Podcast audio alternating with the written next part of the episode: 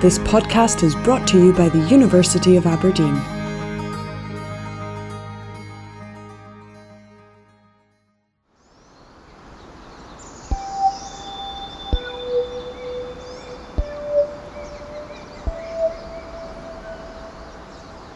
Hello, I'm Dr. Seokjun Kim. I'm the director of the postgraduate research at LLMVC. Uh, my name is Ian Gross. I'm a PhD research student in creative writing, and I'm co-hosting from the Old Brewery podcast along with John. This is uh, our third episode, and we are actually, for the first time, we are meeting together. So yeah, it's, very, it's uh, very nice to talk to you in person, you know, rather than relying on technology uh, and talking through the, the various topics online. And this episode, we have uh, Sarinah O'Donoghue, uh, who is a second year PhD researcher, and her research is about exploring narrative representations of autism. She graduated uh, from the University of Aberdeen with her first class honors in English literature in 2020 and later that year, uh, she began her PhD with the supervisions from Professor Timothy Baker and Dr. Uh, Jacqueline Rave.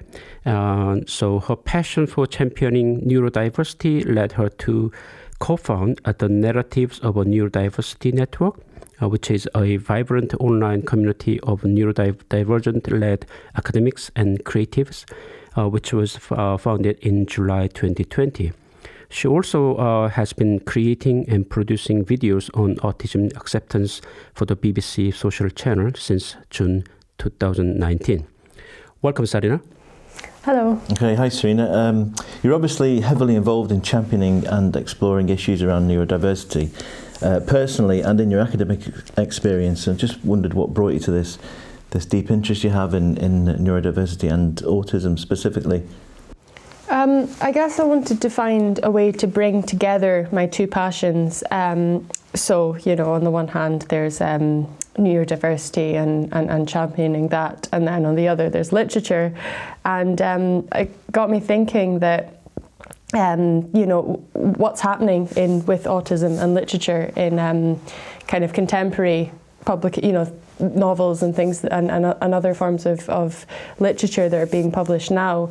And uh, I came to realise that in literature, disability studies itself is thriving, but there seems to be a focus on physical disability and um, on, on the body. Um, it's almost that disability studies is like synonymous with the body. Mm-hmm. So I thought, you know, I looked deeper into it and thought, you know, there must be some kind of gap uh, that I could address. And um, then I then I realised uh, that the more into my reading that society has their perceptions are informed on the, the fiction that's published rather than the medical stuff. So I mm-hmm. thought, well, this deserves attention. And um, if you think of Rain Man or The Curious Incident of the Dog in the Nighttime, yeah. uh, those two are what uh, disability studies scholar Stuart Murray calls autism events. You know, they were that that big. So I thought, you know, representation is important. Um, how is it changing? How quickly is it changing? Um, and you know, why has it not got the attention that it deserves in, in scholarship? So, yeah. Right, cool. So there's a gap in scholarship, and public attitudes are mm-hmm. totally shaped really by, yeah. by the literature and the, and the films and the other art forms that are put out there. Yeah. Can you just expand a bit on the, on the links between um, the representation and what you call the environmental aspects of literature in your study? Have you got a few examples of that you can give us? Yeah, um, I have kind of the way that I deal with environment is kind of in the widest sense of the word. So, um, kind of every angle you look at it, there's kind of some interesting uh, connection. So, if you take it on the most general level, um, in the the UK especially and in the US, um, there's this um, focus in scholarship on what we call the social model of disability, mm-hmm. which is the idea that you know the, the, the lack of accommodation in societal sort of institutions and mechanisms is responsible for a lot of the disablement that happens. Not to say that you know people don't have their own sort of struggles um, within themselves. It's um, but society plays a huge part in um, how people in, in the quality of people's lives. So environment is actually you know the, the whole idea of environment underlies the, the social model and um, informs kind of um, how how disability is is conceptualized and, and, and managed and everything else. I can see that, but I just wondered how you link that with the the study of the literature that you're researching as part of your PhD. Is it is it the way the experience of autism and neurodiversity is, is framed by environments in, in the literature, or is it something else? Or um, so yeah, there there is that, and the reason I bring that up sort of first is because the other stuff gets really kind of niche and, and, and really complicated. And at the moment, I'm looking at posthumanism and, and autism, and I'm looking at terms of relationality. So this is where it becomes obvious that environment is very kind of broad um, in my conception, um, and how kind of this idea that autistic people are kind of imprisoned, um, you know, self-imprisonment and solipsism and things like that, and, and, and they don't kind of like relating, when actually it's a different form of relation. Sometimes it's hyper-relation. So I look at kind of first-hand accounts by autistic people, you know, and and you know, for example, the description of synesthesia yeah. and how that um, translates in their poetry is really quite. Um, is inherently relational. And so I, I, I kind of like to, to, to, to, think about that and, and to, to make to make that point because it's not it's not not common knowledge. Mm-hmm. Um, so sorry. So the environment then is uh, encompasses human human interaction, the human environment, not just the physical environment. Yeah, yeah. So it's it's it's guess, I guess it's this idea of you know we're always products of our environments. We're always kind of affected and affecting what goes on around us, you know, human and, and non human. Um, but also, environment, going back to, to the early kind of easier conception. Um, is, is the way that I, I've organised my, my chapters of my thesis. Um, and so the first chapter is the body, and it looks at, at those kinds of things, you know, how bodies are in space and how they transform space and how they are transformed by space. Um, the second is the home. So autism is often framed as a, family crisis. Ever since deinstitutionalisation happened in the 1960s, um, parents kind of um, found themselves living with their, their autistic children for the first time and having to find ways to to, to manage it and to help their children and to help themselves. And this is where kind of the, the most common charities, including the National Autis- Autistic Society in the UK, it was set up by parents. So autism is always seen as a, a domestic kind of affair, and that's often framed in tragic terms. Um, and a lot of the narratives I look at kind of challenge that. Um, and think it comes from the the parents or the family experience rather than from the yeah the individual with the, with the autism or the neurodiversity yes. themselves? So in disability studies, we have this kind of term called uh, narrative prosthesis, and it's the idea that disabled people exist as kind of plot devices for exploring, for example, the breakdown of a marriage, or you know what it's like to parent somebody who's quote unquote different, instead of actually looking at giving the autistic character agency. They're often at the centre of the narrative but have absolutely no agency. Mm-hmm. Um, so it's, it's those kinds of things that are useful to study within the context of the home. Mm. And then we've got the community, um, which I haven't actually done much work on yet, um, but I do look at maybe a bit more about the social model um, and kind of what comes of that. And then there's um, non human environments and kind of the, the natural sort of world. Um, and I'll look at, at, memoirs in that chapter. There's so many memoirs at the moment being published by autistic people, including kind of um, Chris Packham, mm-hmm. Dara McAnulty, um, Greta Thunberg, Temple Grandin, Dawn Prince Hughes. There's a lot of um, these ideas of, you know, animals and non-human environments and interaction um, but that's often framed in dehumanizing terms. You've got to be careful not to say oh autistic people find it easier to interact with animals. You know it's so again it's it's it's it's addressing and, and challenging those kinds of ideas. And then finally I've got um, sort of science fiction. So um, I don't know if anybody heard of the the Spectrum 10K um, I was reading about that on one of the one of the uh, sort of co-founders of your uh, Narratives of Neurodiversity Network, Mm-hmm. uh, David Hartley, and Yeah. he, he talks about the, the 10K, the Spectrum 10K people. It sounds really disturbing, sort of troubling Yeah. sounding. Can you tell us a bit more about that, just while we're So yeah, so I mean, I actually read very little into it for as a as an act of resistance almost and, and a self care. But from what I understand, is uh, Simon Baron Cohen, which uh, was the guy who came up with theory of mind, which is suggests that autistic people lack empathy. Um, he kind of wants, I think, ten thousand examples, uh, DNA samples uh, from autistic people, um, and I think that the overall goal is to eliminate um, the condition. And so you see a lot of this eugenicist sort of talk or the idea that those who are um, the, I, I think that the, the, the biggest worry against eliminating autism isn't you know the, the clear ethical issues it poses, but the fact that we might um, we might not then get the, the, the, the superhuman autistics, you know, the ones that are kind of seen as the savants, the 0.6%. Um, so science fiction is a really kind of fruitful field to It's a look at a prescient genre, isn't it? Yeah. Exactly. So you have a lot of um, autistic writers and people writing about autism in sort of the future where it is cured or, you know, those kinds of themes. Um, so You can imagine historians looking back if that was to go ahead and that became a something that uh, that was accepted by society. You can imagine historians looking back and being aghast at, at what was going on, can't you? It's uh, yeah, it's incredible, really. yeah.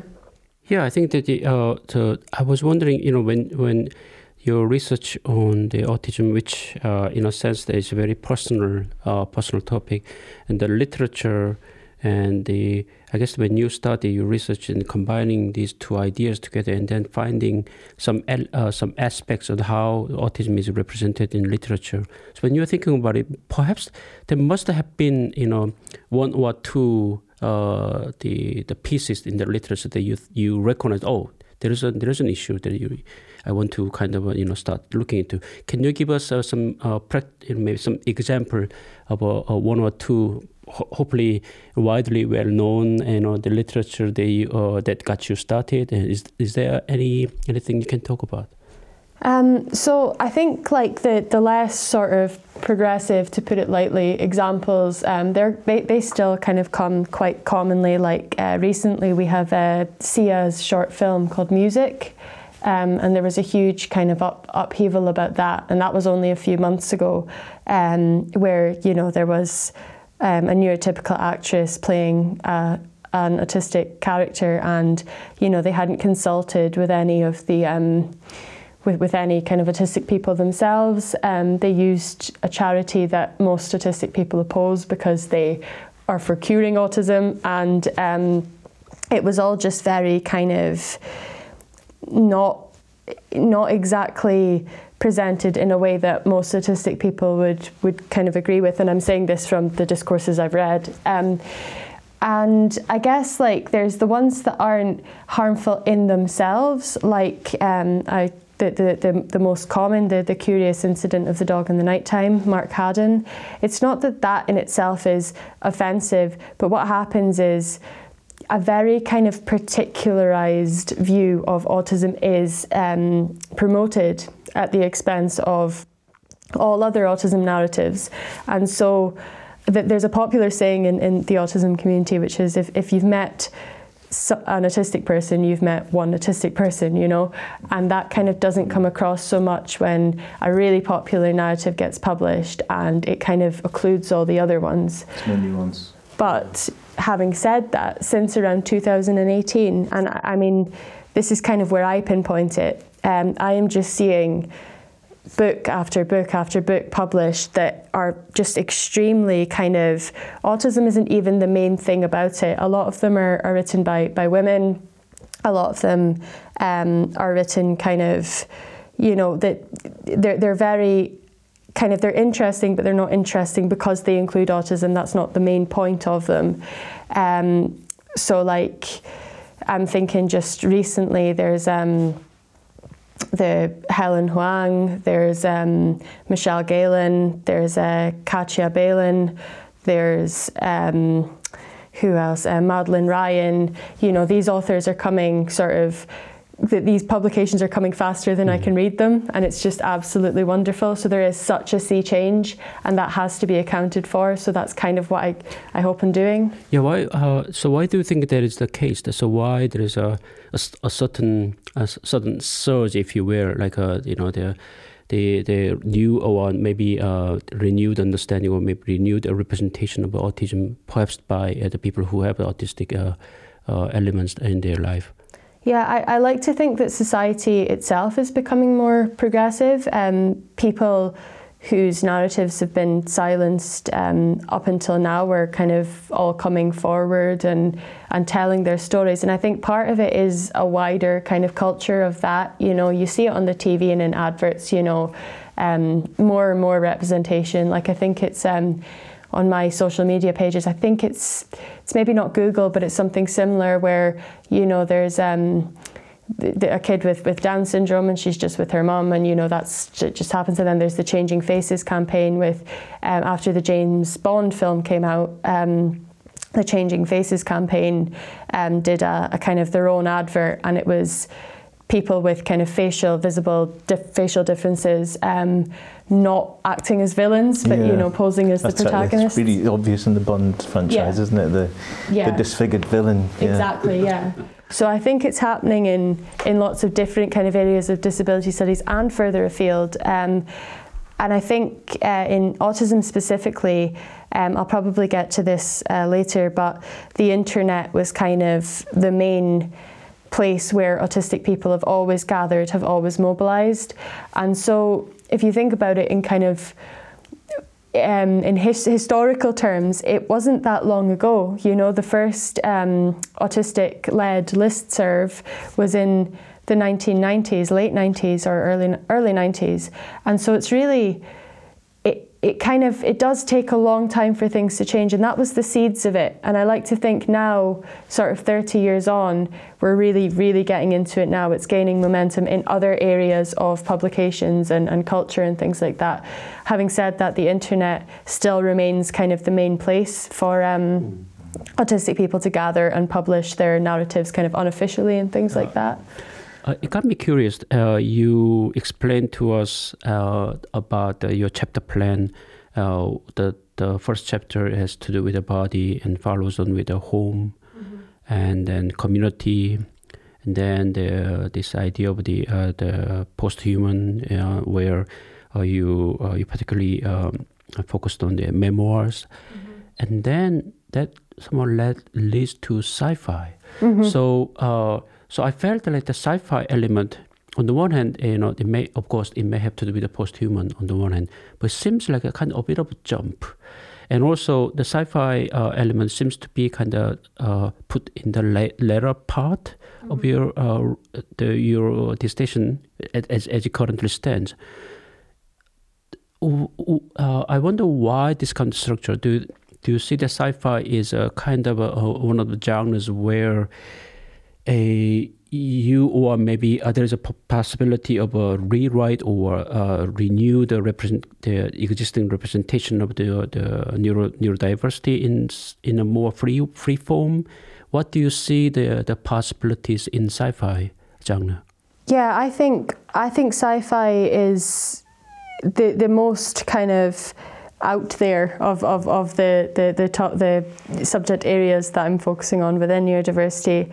Um, I think that there's um, a lot of kind of, it's, it's maybe a good way to, to tie in um, what what the, the previous stuff in, in the thesis looks at because um, especially with the post-humanist stuff at the beginning, um, it would be nice to kind of return to that in the sci-fi thing because I mean with posthumanism a lot of people just see it as um, not in the body but you know the, the mind being kind of um, a computer or something to process. Well there's interesting parallels between that and um, in sci-fi um, autistic people and, and often not in sci-fi. They are often exclusively autistic people are often com- uh, equated with uh, computers and processing machines. You know, this kind of idea that they they're un- unfeeling and so, they're yes, just good at numbers yeah. and nothing else. Yeah, somehow uh, it reminds me of the the Star Trek data. Yeah. You know. The, that some quality seems to be you know if you if if he were a human being mm-hmm. maybe some quality of it- the character, some characters of him, maybe considered autistic in a way, isn't it? Mhm, Yeah, that's yeah. a very strange, interesting one.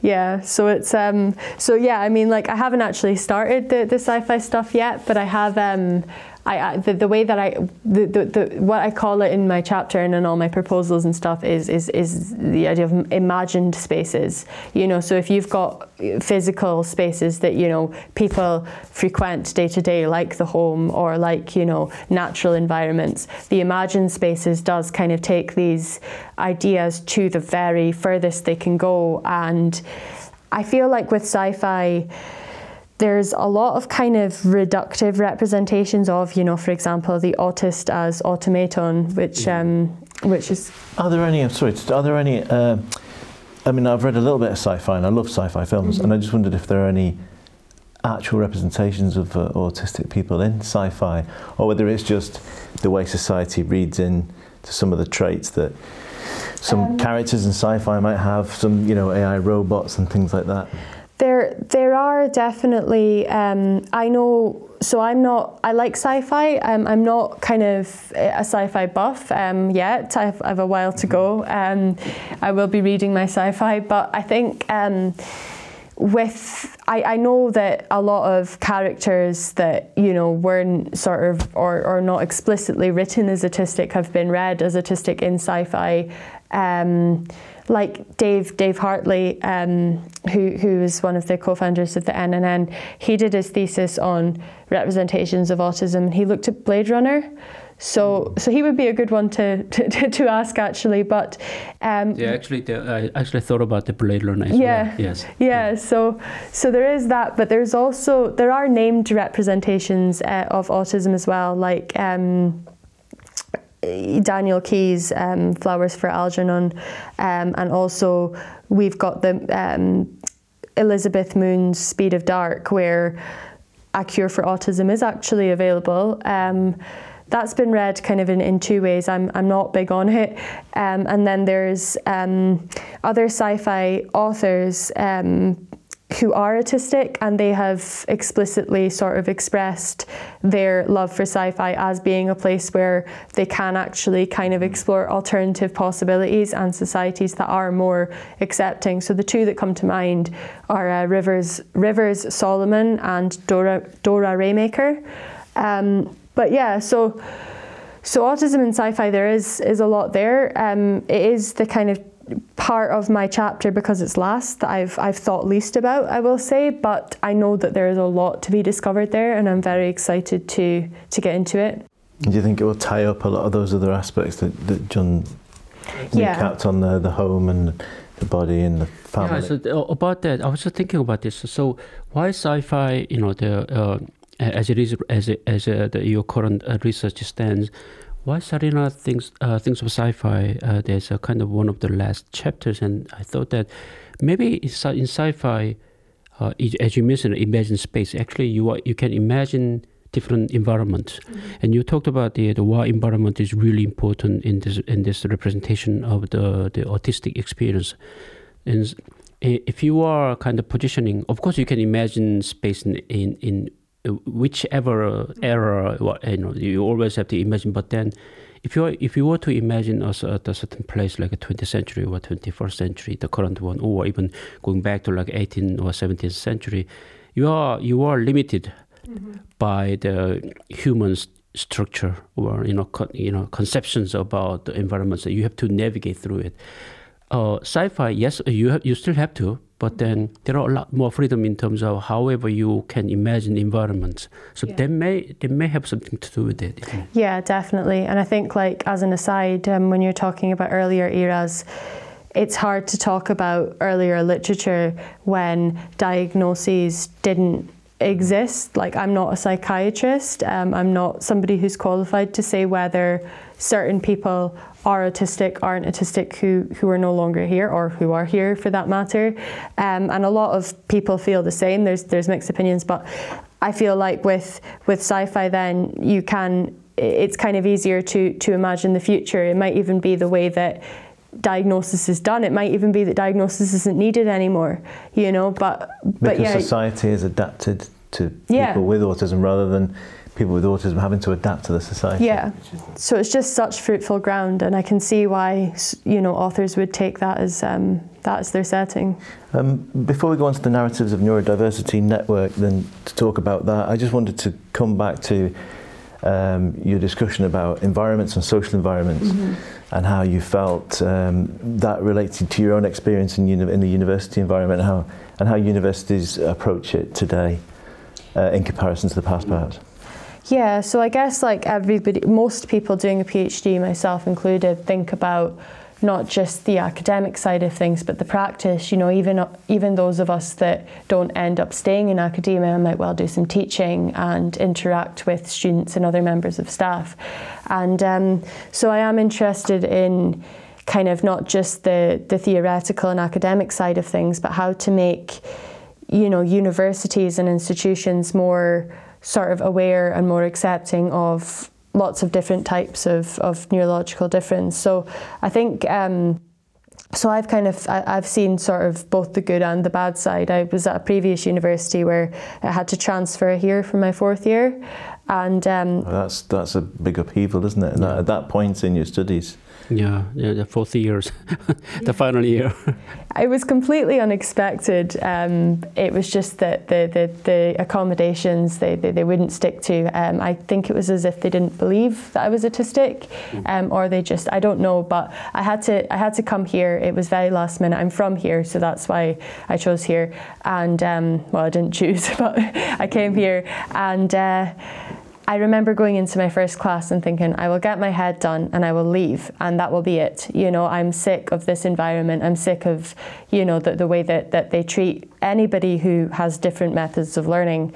So I got there and I did the first class, and I was trying not to be, you know, kind of involved and, and, and taking part, but I couldn't help it. The person that I met was great. He's now my supervisor, and um, very soon, uh, immediately, I began sort of thriving, completely thriving, doing really, really well, not only academically but socially, and I felt like I had a place. And Can you tell us what, what, what the difference was? What, what, what made it a more welcoming or accommodating environment? yeah, so like for for the first university I was at, it was kind of like I don't know. It seemed to be a culture thing where they didn't do. Um, if you had, they, they, they didn't really do things that would benefit students generally. If you had some, if you had a special request, they would sometimes do it. Um, so, for example, uh, for me, it was as easy, as simple as getting uh, materials early.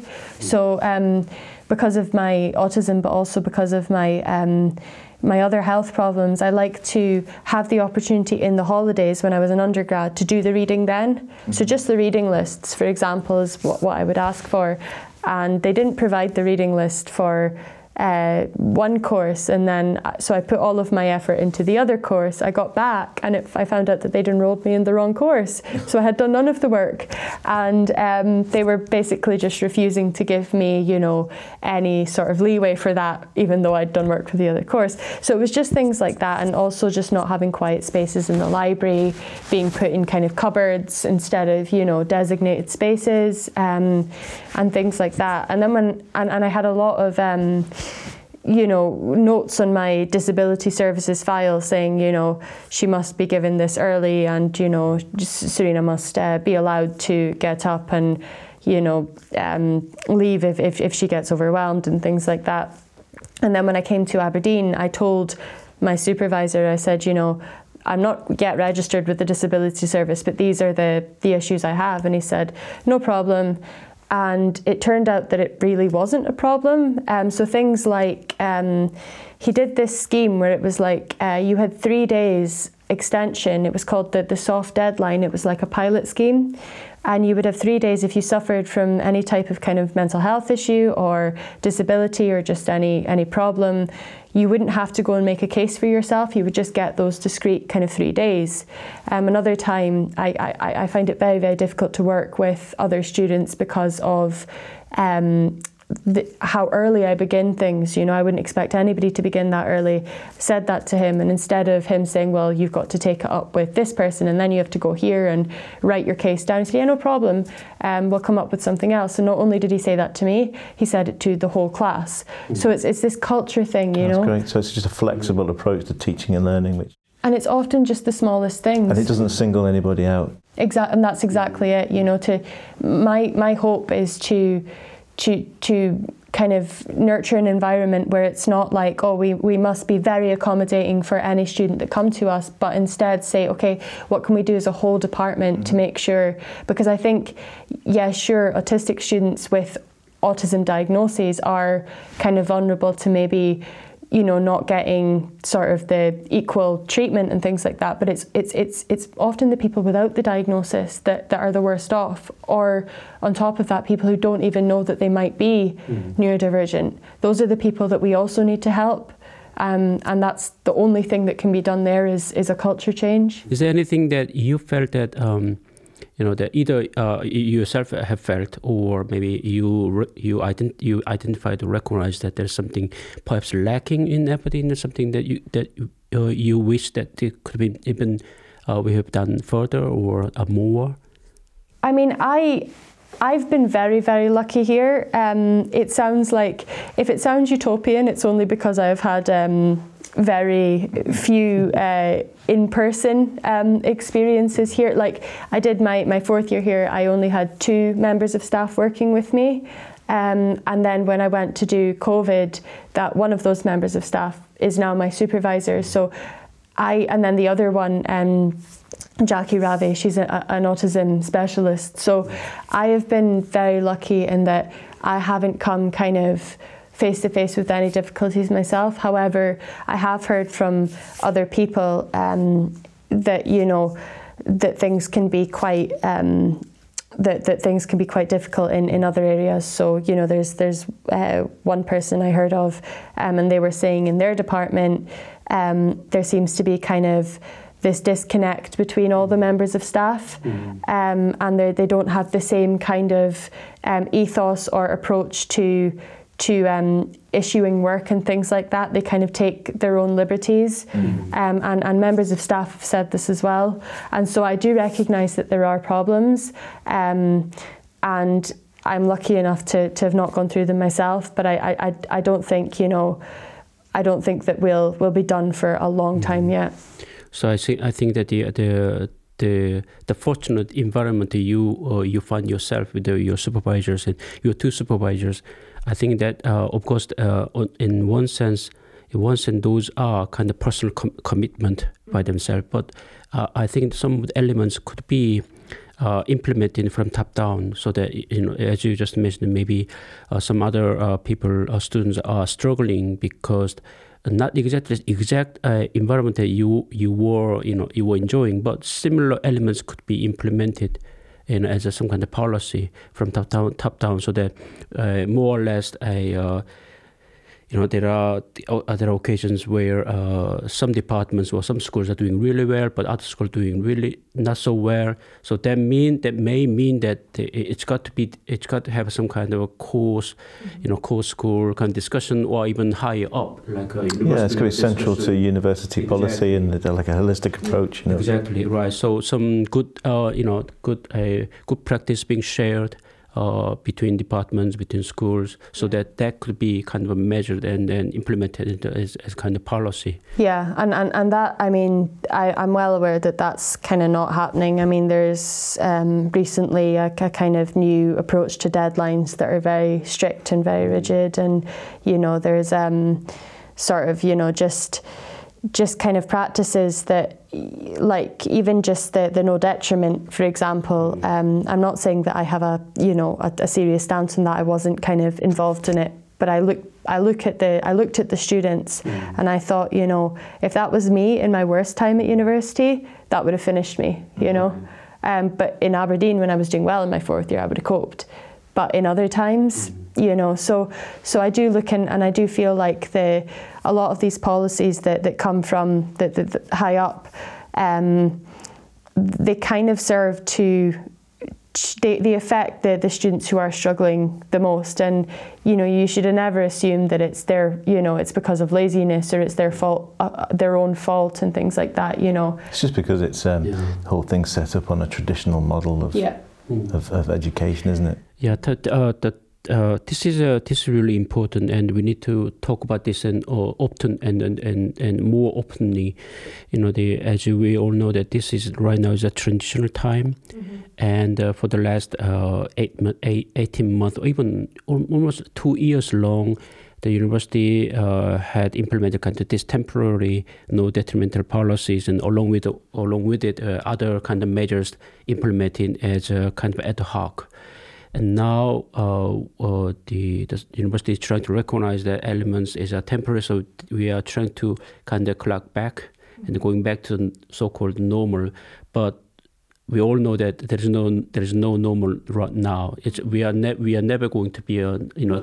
also, some of the things that weren't normal were, were, were positive. You know, there were mm. some things that were, were positive and perhaps uh, well in all areas of life. But the university should look to cherry pick some of the things they implemented and, and yeah. say, well, this was working quite well, so why don't we keep an element of that? And mm-hmm. but we're getting sidetracked now. I think, oh, yes, yes. But, um, but this is you, maybe you could start up like a, a, a cross university forum, but you, you, you're pretty busy already, aren't you, Serene? You've got so much on the go. Yeah, uh, about that, the, the, the uh, while I was listening to uh, your. Um, uh, your experience from another uh, university and then having some difficulty moving uh, to Aberdeen isn't that about the right time? Is it like 2019, uh, 2018, 2019 kind of? Yeah, so it was. Um, the, the the transfer um, happened. Uh, it became very clear that there was um, that, that that that they didn't plan to to mm. help me, and it was a kind of last straw thing, uh, which meant that it was like I think university was to begin again in sort of three days' time, um, and we realised, nah, I can't go back there. So I actually ended up having to take the year because I couldn't enrol, you know, immediately. Right. So um, yeah, so I, I, I, left in I left that place in 2018 in September 2018, mm. and then I came to Aberdeen uh, the term 2019. That's uh, uh, that's interesting, and maybe this is uh, uh, this coincidental. But when I when I was looking at your bio, you started working with a BBC social channel in 2019, and then 2020 you co-founded this, uh, you know, uh, what's called the neurodiversity uh, network, isn't it? Uh, yeah, narratives of neurodiversity. Network. Yes, narratives of neurodiversity.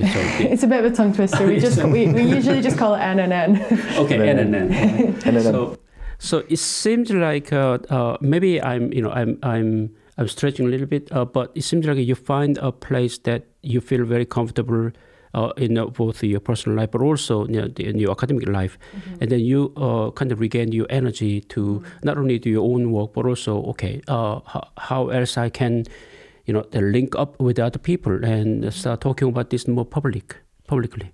Yeah, definitely. I think when you've had the the kind of hardships that you know of, of, of being you know the, the discrimination that that kind of you go through and the impact that has on your mental health. Like for me certainly the only way in that year off that I could kind of come to terms with it was to to, to, to be um, active about it to write about it and to kind of spread awareness. Because when you get when I was do, doing those things, I thought to myself, you know, if one person could understand a bit better, then that really has a huge effect. Maybe not, even not on the individual, but on somebody that they know, and you know, things spread that way. So, I think that between having the year out and coming to terms with what had just happened, you know, I put, I worked really hard to, to get into that university and I tried to build a life for myself there. And it just, I just watched it kind of crumble through no fault of my own. And I thought, if it, and, and, and, and I am uh, fortunate to come from a very supportive family and a family who has um, who is who's able to help me. Um, you know, there was a place for me at home, for example, when I moved back, and they also helped with um, the whole transition, um, all my siblings and my parents. If I didn't have that, you know, or if you know, if if if, if I, or even if I came from um, you know, a family with, you know, less support financially, emotionally, I definitely wouldn't have made it. There's no question about it. I wouldn't have transferred. I would have dropped out and become a statistic.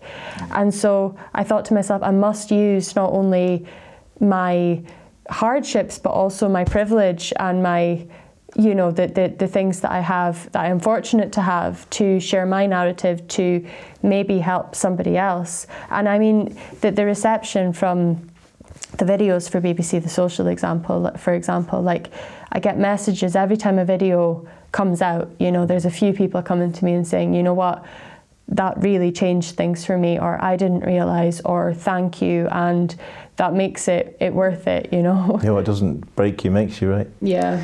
Can you tell us a bit more about the videos? What what sort of content you you put out?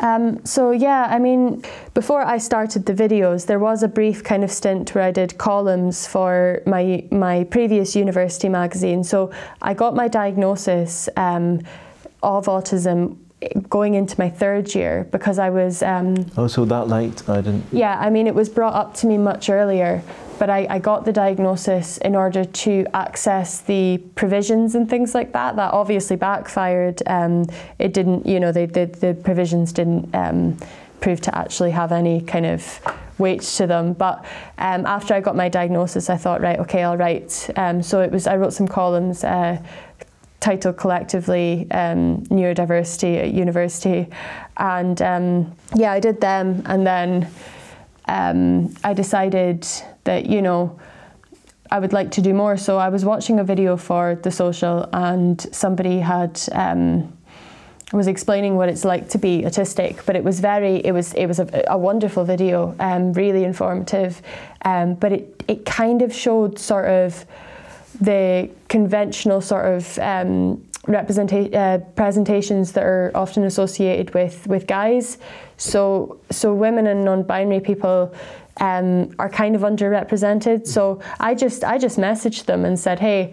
That's a great video, but there are other perspectives too. And they said, "Well, well, why don't you come and, and, and tell us about it?" And I said, "Sure." And they've been absolutely wonderful. Um, I've met great people through them, and it's led to other opportunities. Um, but yeah, the videos are about just random kind of topics, the same as my column. I'll kind of choose a choose a topic like you know I did one on on relationships and dating. I did another on um, the the sunflower lanyards. Um, which you know have kind of been hijacked now um, from their original purpose, which was to indicate invisible disability, which isn't really their purpose anymore. But I did one on that. Um, I've done one on kind of anxiety when it comes to studying. Um, I've done one on meltdowns, sensory overload. Um, so yeah, if I've got something that kind of I want to share, I'll just get in touch with them and say, hey, I want to want to share this, and they'll say, well, we'll make it happen for you. So they're yeah, it's it's it's a great great, Great. thing. And so do you just talk off the cuff uh, on the video, or do you pre- so kind of prepare something and, and I'm somebody who definitely prepares a script um, and I stick to it. What the, I mean, when when they kind of Well, of you are currently you are not uh, you, you don't have a, you don't see I don't see any script right now. no exactly I know, I know. I God, I would be I, I, nervous looking back, but listening back. But um, yeah, I what I, so when they got back to me and said after I'd said about the, the, the video that was good, but it didn't re- uh, reflect kind of my experience and experience I'd heard of from other people, they said, "Yeah, come and join us." And I thought, "Oh no, what have I got myself into?" Because I had no video experience, no recording experience. Um, but actually, you can do it on your phone. You can use the iMovie app, and you can do lots of cutting. And so what I what I do is. Um, I kind of cram into my mind as much as I can remember from the script. I speak it and then I stop the video and then I remember some more and then I add them all together. splicing together. yeah. Great. So this technology is really helping you to kind of uh, you know uh, share your thoughts and you know through this channel. And uh, speaking of technology, it, it, I recognize that your uh, your network NNN or the, the narratives of a neurodiversity uh, network, mm-hmm. yes, and uh, which started in July 2020, which is right in the middle of the uh, the pandemic. Mm-hmm. So I assume that the, this network uh, probably have uh, you, you you you could you had to co-found this network through uh, online only, right? So and then oh, majority of the activities until now, I guess they're still uh, through online, isn't it? Yeah. So could you tell us a little bit about the how how you you started working towards this the the, the co-founding of the network and how what kind of activities that do you organize? So, um, just as I was beginning my PhD, or before I began my PhD, I was lucky I had contact with my supervisor because I, I knew him. So we we knew very early on that that this is what I planned to do.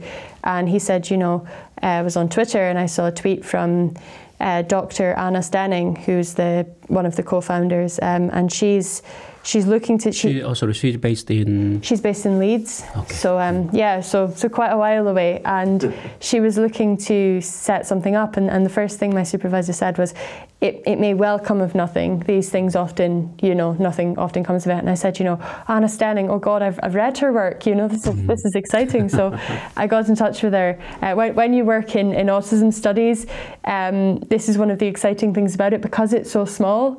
You actually connect with a lot of people who you really admire and respect. Whereas if you were working in, say, Shakespeare, you might never Forget meet. yeah. Yeah, your heroes, you know. um, so anyway, uh, I got in touch with her and um, another person called uh, Gareth, Dr. Gareth Farmer. He works in the University of Bedfordshire, I think.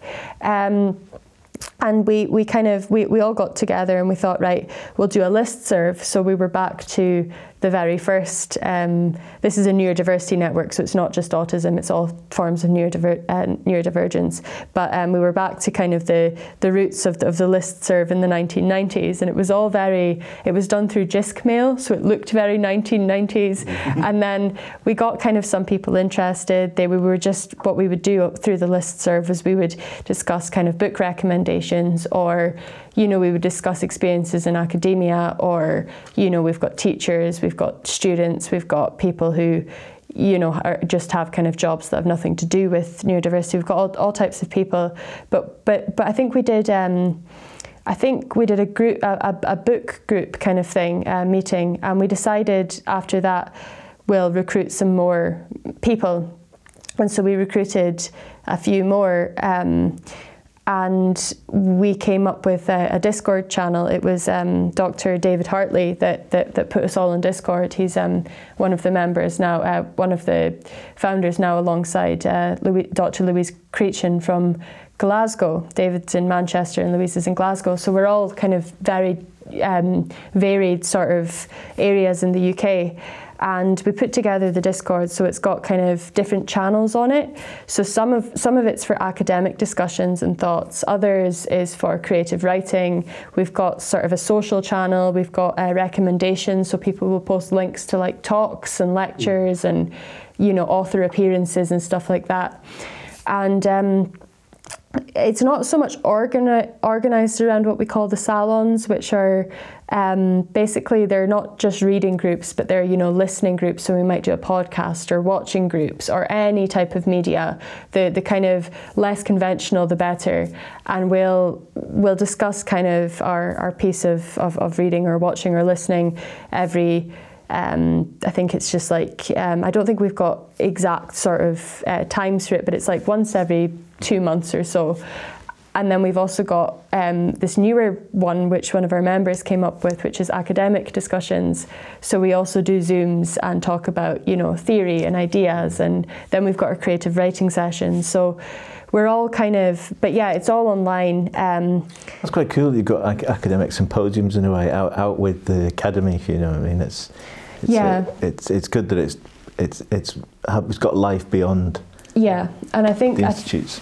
I think that, that that is why one of the the ways, uh, one of the few positives that COVID had. Um, I think with COVID, people were beginning to work this way anyway, and as I've mentioned, with with um, with autistic communities and probably other neurodivergent communities, we've always done stuff online, um, and then on top of that, like because neurodiversity in disability studies is basically non-existent in, in literature. There really are, you could probably count on your hands how many people within the academies mm. are working on it. We have all just found each other and we're all working together Um, and and I feel really close to these people. You know, they're my friends. So it's it, it's wonderful to have been able to branch out like that and make those connections. And things have come of it. You know, um, Anna um, Anna Stenning had done this amazing festival um, called the International, or, eh, sorry, Interdisciplinary Autism Research Festival, the IARF, and I presented at that alongside, when you know. Was it? Pardon? When was it? Oh, it was in May, um, May of this year. Was that year. an online yeah, event? all online. Yeah, yeah. Um, but I mean, the the names that were there, you know, so so there are people that have come up with these pioneering theories that our you know our discipline now relies on. They were speaking, and then off the back of that, we, you know, I'm I'm now in in, in touch with, for example. Um, one, one, one writer called Joanne Limburg, who's really kind of, she, she writes on autism and, and she's very well known in that area. She attended one of our salons and we, and, and, and we were reading her book for it. And she came and spoke. And James McGrath, who's a poet and a critic, um, he'd come to another one. So it's been just wonderful. Yeah, it's probably one of the highlights of, of um, this past year for me, let alone my, my academic research. How many members uh, do you think that the, the NNN uh, might currently have? So, like actively, so this is the people that are posting all the time. Uh, it's probably about 25 very active members, but we've got kind of well over 100 um, from all different areas. And again, people what people that we admired, you know, people who seem very far away from us, you know, their name will pop up and we'll think, oh my God, we've made it. so, yeah. It's, I can see your face lighting up when you're talking about this. So it just, Yeah. it's obviously sort of, you know, it's for want of a better expression because it's it's a bit of an annoying expression. But you found your tribe, you know. Mhm, definitely. excellent. So I guess the, the this uh, NNN uh, activities, so the uh, definitely those activities will feed uh, will uh, you know the, will be fed back to your own research. And how how do you see that happening? Um, so I think a lot of it is just in the casual sort of day to day. So like if I so say if I was up, you know, studying at the moment and I kind of hit a, a roadblock or something, I would the first thing I would do is I would go to to, to the, the Discord channel if it was to do with like the autism side of things, if it was to do to, with the, the form or maybe the wider theories, it would of course be my supervisor. But if it was the autism stuff, it would be recommendations and I would get I would get recommendations. I would get, you know, probably one or two people saying, you know, do you want to Zoom and have a talk about it? You know. Mm. So it's been mm. very especially at the beginning when I'm sure um, both of you having done PhDs, it's very overwhelming at the beginning because you know that even if you sat and read everything that there is that's relevant to you, you still wouldn't get through it all because it just keeps coming. So it was really, really useful to to have people who were well, they were great role models really because they were kind of a bit further along than me. A lot of them had just finished their PhDs, like you know, or had been working for, for a year or two after their PhDs. So I did, I, I do kind of see them as like supplementary sort of supervisors. I definitely see them as colleagues. So yeah, Like a peer support network. That's Yeah. it's quite difficult to establish that when you start a PhD, especially during the Exactly. COVID. So this network is not only about the uh, not only about um, there's the liter- uh, the people who are who are doing uh, research on the lit- uh, literature, but anyone can join, isn't it? Yeah, anyone, and and that can be like. I think it's really exciting when we have undergraduates join because mm. that indicates to us that well, people are thinking about it much earlier now. I mean, an undergraduate teaching undergraduates about neurodiversity studies is unheard of, but teaching them about disability studies is is normal. It's it's, it's something that happens. If you ask most graduates in English lit, most undergrads, they will say, yeah, yeah, we've been taught about disability studies. So it, it's very exciting. It's often because of my colleagues in you know Leeds and things like that who have been who have been alerting people to it. But we are getting members who are much um, earlier on in their academic careers. But we also have non-academics, um, people who, you know, have who, either you know don't have jobs or who work in jobs that have nothing to do with with neurodiversity. We have. Um, um, people who are interested in creative writing, but maybe not necessarily the academic side of things. We have people who just want to join in with the social stuff and contribute every once in a while. Um, we do like the idea that we, we do like to think that we're kind of non-hierarchical and collaborative and if somebody's got an idea they don't really need to come to us and say could you make this happen for us? We would say that sounds great do it would you like any help? Um, so yeah it's it's just I, I do like the kind of multiple sort of functions of it and I think that that that's possible now that we've got you know a few sort of uh, sort of founding members yeah, I was just going to ask where, for our listeners, where, where we can check out um, the network, the Narratives of Neurodiversity Network, uh, if they want to investigate that, and also uh, where exactly we can find your your videos on the BBC social channel. If you can, I know we'll post the links up, but yeah. perhaps if you can just mention it just now, that'd be great.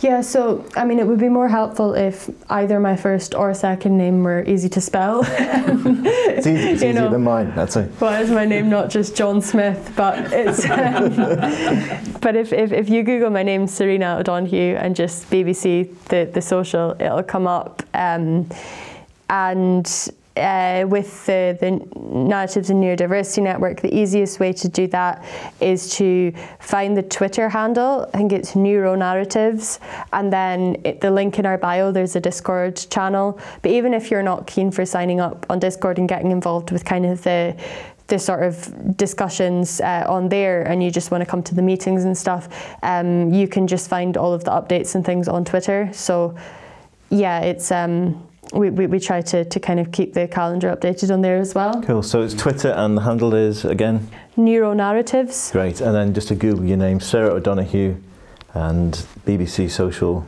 Networks. Yeah. Okay. So, so one last question. So, so what's your hope? What's your ultimate hope for your research uh, during your PhD? Um, I just hope that I can continue making the connections that, that I've made. Um, maybe maybe meet some of the, the people that, that I've met um, online and in, in person and do some sort of reunion. Uh, reunion is that what you would even call it? I don't know in COVID times. Um, for my research, um, I just hope that it will have an impact that it that it will matter. Um, and even if even if it, it, inspires one or two undergraduate students say to, to to to find the thesis somehow and say you know what? This needs to happen in in our department. We need to start focusing on cognitive difference and we need to start or, or, or, even if even if I could I could change something on the, the more practical level as well.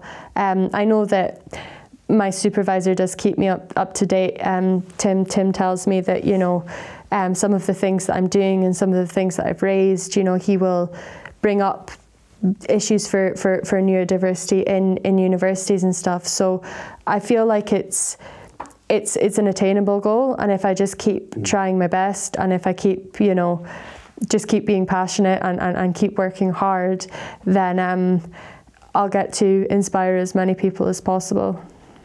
Thanks, Sarinah. So this is a Sarinah O'Donoghue, uh, and we have a really interesting, interesting discussion. Thanks so much, and thanks, Ian. Oh, thank you. Thanks for thanks, Sarinah. It's been really interesting to hear. Yeah, thank all you your both. work and your research and everything else you've been doing. Okay, great. Thank you. Bye. Bye.